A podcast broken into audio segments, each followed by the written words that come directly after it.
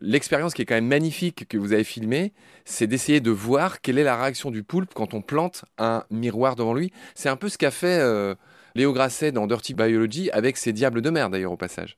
Exactement. Tout à fait. C'est une expérience bon euh, qui peut avoir effectivement ses détracteurs.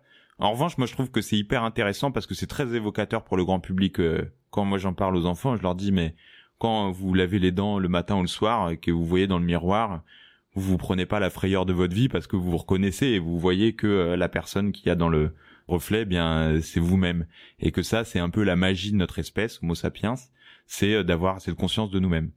Mais par contre, euh, on aurait tendance à se dire, bah, on est les seuls parce qu'on est les plus intelligents. Mais en fait, dans le règne animal, il y a un certain nombre d'autres animaux qui sont a priori en conscience d'eux-mêmes également. Et euh, le test du miroir, euh, ça reste une des grandes expérimentations scientifiques qui permet d'avoir une idée. Peut-être pas la confirmation, mais en tout cas d'avoir une idée. Donc euh, dans ceux qui ont réussi, il y a l'éléphant. L'éléphant, alors là, on imagine qu'il faut un miroir un petit peu plus grand que ce qu'on a utilisé pour notre poulpe.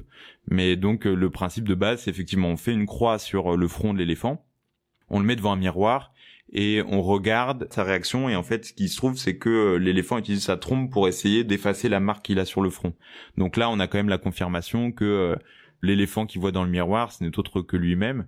Donc on détermine une conscience. Nous c'est ce qu'on a essayé de faire aussi avec le poulpe, sachant que dans l'expérience que nous on a fait, on n'a pas fait les choses jusqu'au bout parce qu'on n'avait pas forcément beaucoup de moyens, mais normalement il faut faire cette marque si tu veux. Mais sauf que le problème, c'est qu'à la limite, faire un marque sur un front d'éléphant, ça doit déjà pas être facile.